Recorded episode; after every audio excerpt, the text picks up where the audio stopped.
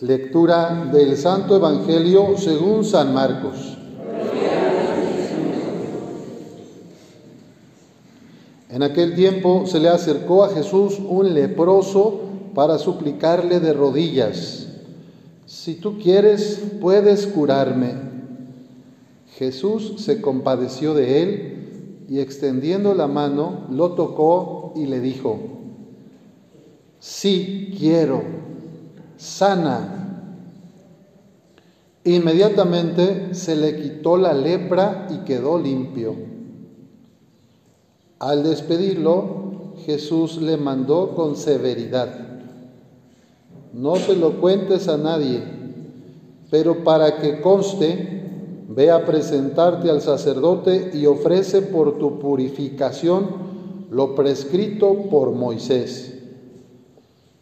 Pero aquel hombre comenzó a divulgar tanto el hecho que Jesús no podía ya entrar abiertamente en la ciudad, sino que se quedaba fuera en lugares solitarios a donde acudían a él de todas partes.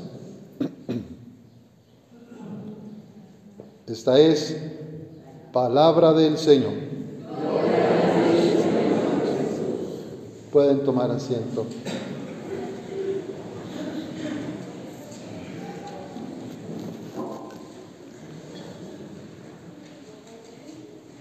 Hemos experimentado en nuestra propia vida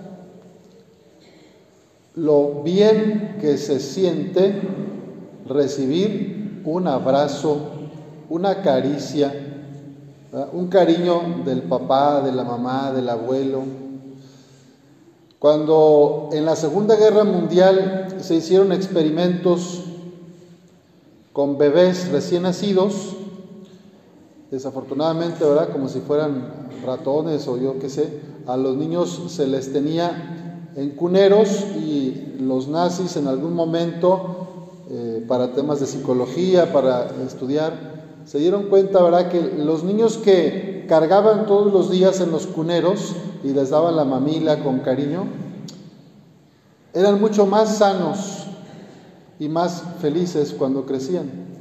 Y los niños que nunca se cargaban del cunero, que nada más les daban así la mamila, pero no los tocaban, no los cargaban, no había contacto físico, bueno, se enfermaban mucho más, muchos se morían en esos primeros meses de vida y los que llegaban a sobrevivir y caminar eran niños enfermizos y temerosos, inseguros y luego hasta violentos también. Rechazaban el contacto físico. Cuando los seres humanos necesitamos cariño, contacto, los especialistas dicen que por lo menos 12 abrazos diarios para estar bien. ¿Cuántos abrazos recibes tú todos los días? A veces puede pasar una semana y ni siquiera un abrazo recibiste. Ahora vamos a ponerlo de nuestro lado. ¿Tú cuántos abrazos das a la semana? Ahora yo, porque yo puedo decir, ay, nadie me abraza. Pero a ver, yo, ¿cuántos abrazos ofrezco? ¿Y a cuántas personas abrazo en mi día a día? ¿A quién le doy cariño? ¿A quién le doy amor?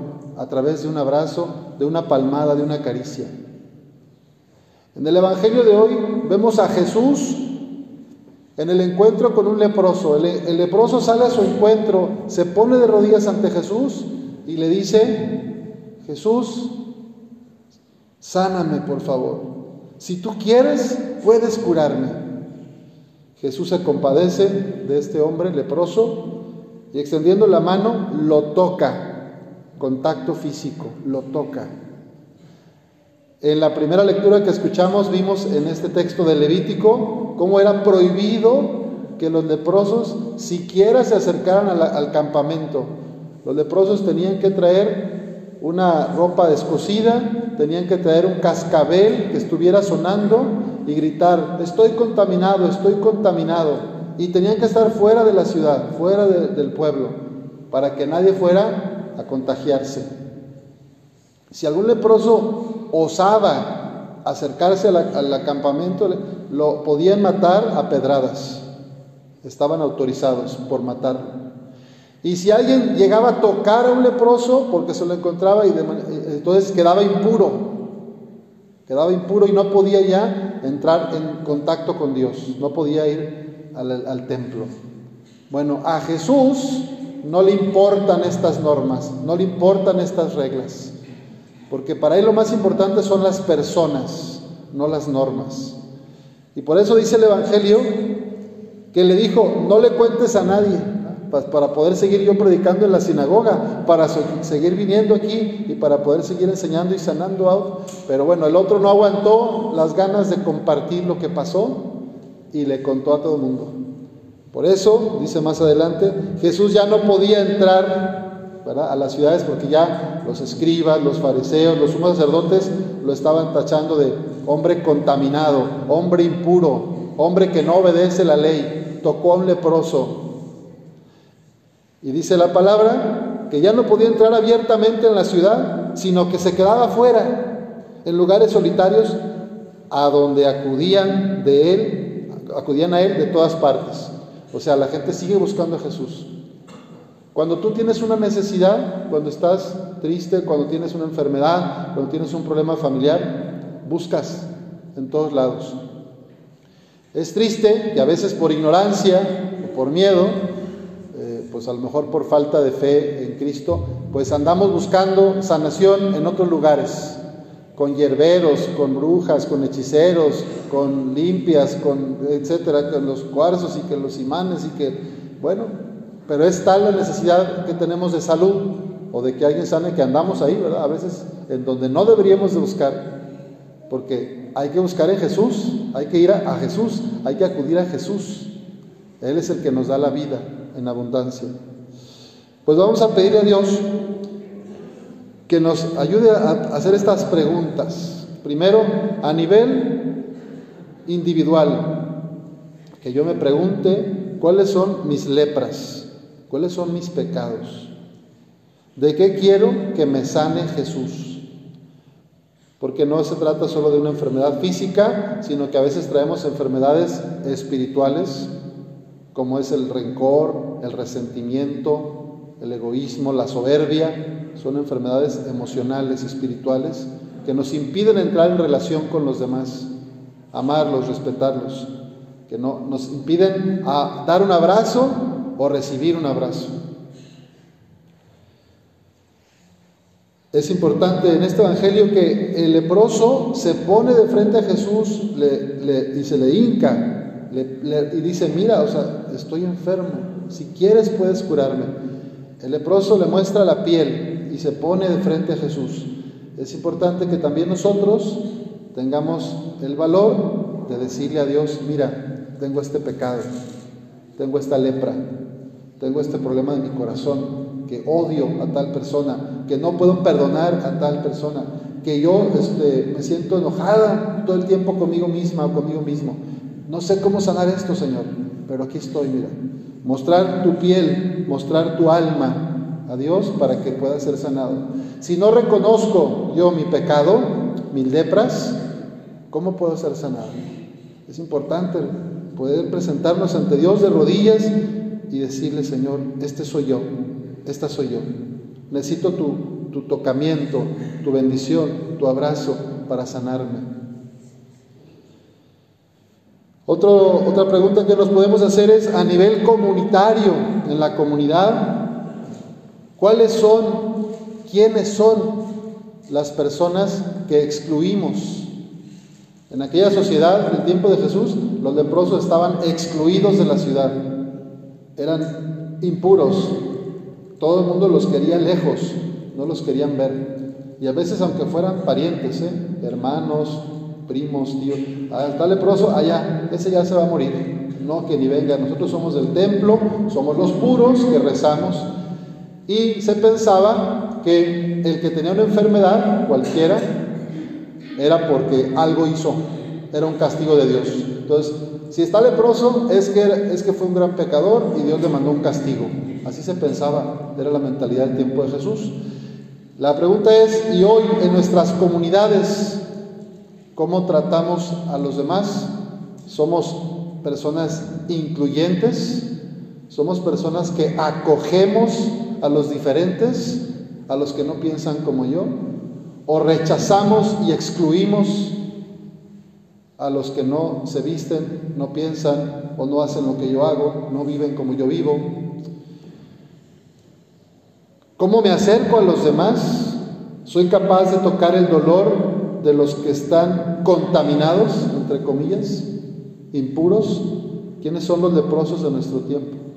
Pues miren, los ancianos en muchos lugares no son tomados en cuenta, son como si fueran leprosos, los dejan ahí abandonados en la propia casa, en un cuarto o en una casa hogar, en un asilo de hermanas religiosas, y ahí, ¿verdad? Pues hay que los cuiden, el papá, el abuelo, la mamá, que toda la vida se partió el lomo para mantener a sus 8 o 10 hijos, hoy no recibe la visita de uno solo. Pasa un mes, pasan dos meses, pasan tres meses. Hay por ahí un nieto que le da la vuelta al viejito. Pero los hijos a veces nunca están. Como si el hombre, como si la mujer fuera un leproso. No lo quiero ver, no lo quiero tocar. Y ahí mueren tristes en la soledad, excluidos muchos ancianos. Otros leprosos de nuestro tiempo son los migrantes. Que se vayan, que se queden en su casa, ¿Para qué vienen aquí? A quitarme mi trabajo. Váyanse, son delincuentes, son pandilleros, aquí son de las maras. Esos prejuicios, esa discriminación racial. Mira que, cómo hablan, no son mexicanos, ni se les entiende. Los migrantes también viven exclusión en nuestro país, en todo el mundo. Son un grupo vulnerable de leprosos. Mira cómo traen a los chiquillos ahí nomás se van a morir. Qué inconscientes esos papás que los traen en el tren al niño de meses con este frío.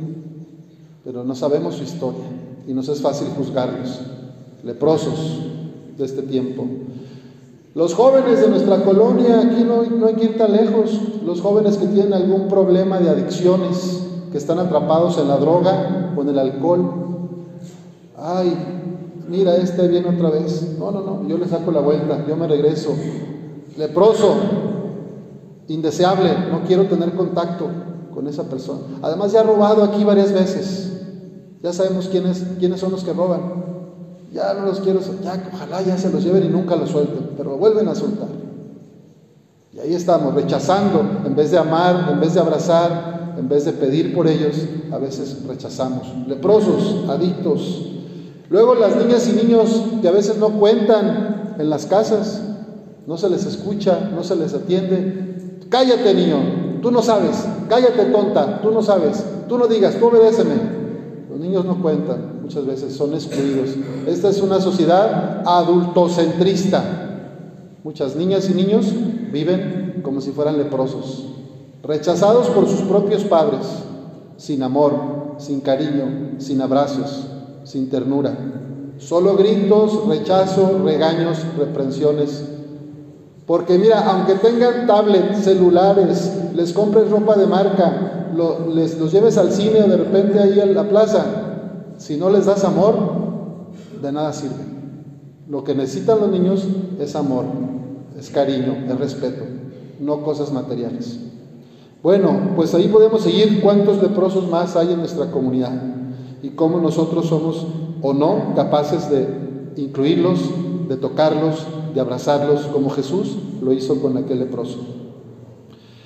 ¿Se puede dar gusto a todos siempre y en todo? ¿Se puede o no? San Pablo dice, ¿verdad? Háganse todo para todos y traten de darle gusto a todos sin buscar su propio beneficio. Bueno, San Pablo lo dice es muy fácil, pero es bien difícil, ¿verdad? Pero entonces, ¿a quién sí hay que darle gusto? a Él, a Él. Y entonces en el amor, en la caridad, en la caricia, en el abrazo, ahí le damos gusto a los hermanos, pero principalmente a quién? A Dios. Cuando tú incluyes, cuando tú compartes tu tiempo con alguien, cuando le das amor a alguien, Dios se alegra. Le das gusto a Dios, que es Padre de todos, y también le das gusto a tus hermanos. ¿Te fijas? Entonces, incluir a los que los demás rechazan es misericordia y eso es de Dios y eso le da mucho gusto al Padre. Y no por nuestros méritos, no porque yo sea bueno, porque el mismo Señor es el que nos da la gracia para amar, porque Él nos ha perdonado tantas cosas. Hablo de los adultos. Y, es como, ¿cómo no dar algo de misericordia si el Señor me ha perdonado tantas cosas a mí? Pura gracia. Pues vamos a pedir al Señor la gracia de amar, de abrazar, de incluir a los que antes quizá hemos rechazado o hemos juzgado. Todo esto para la mayor gloria de Dios. Que así sea.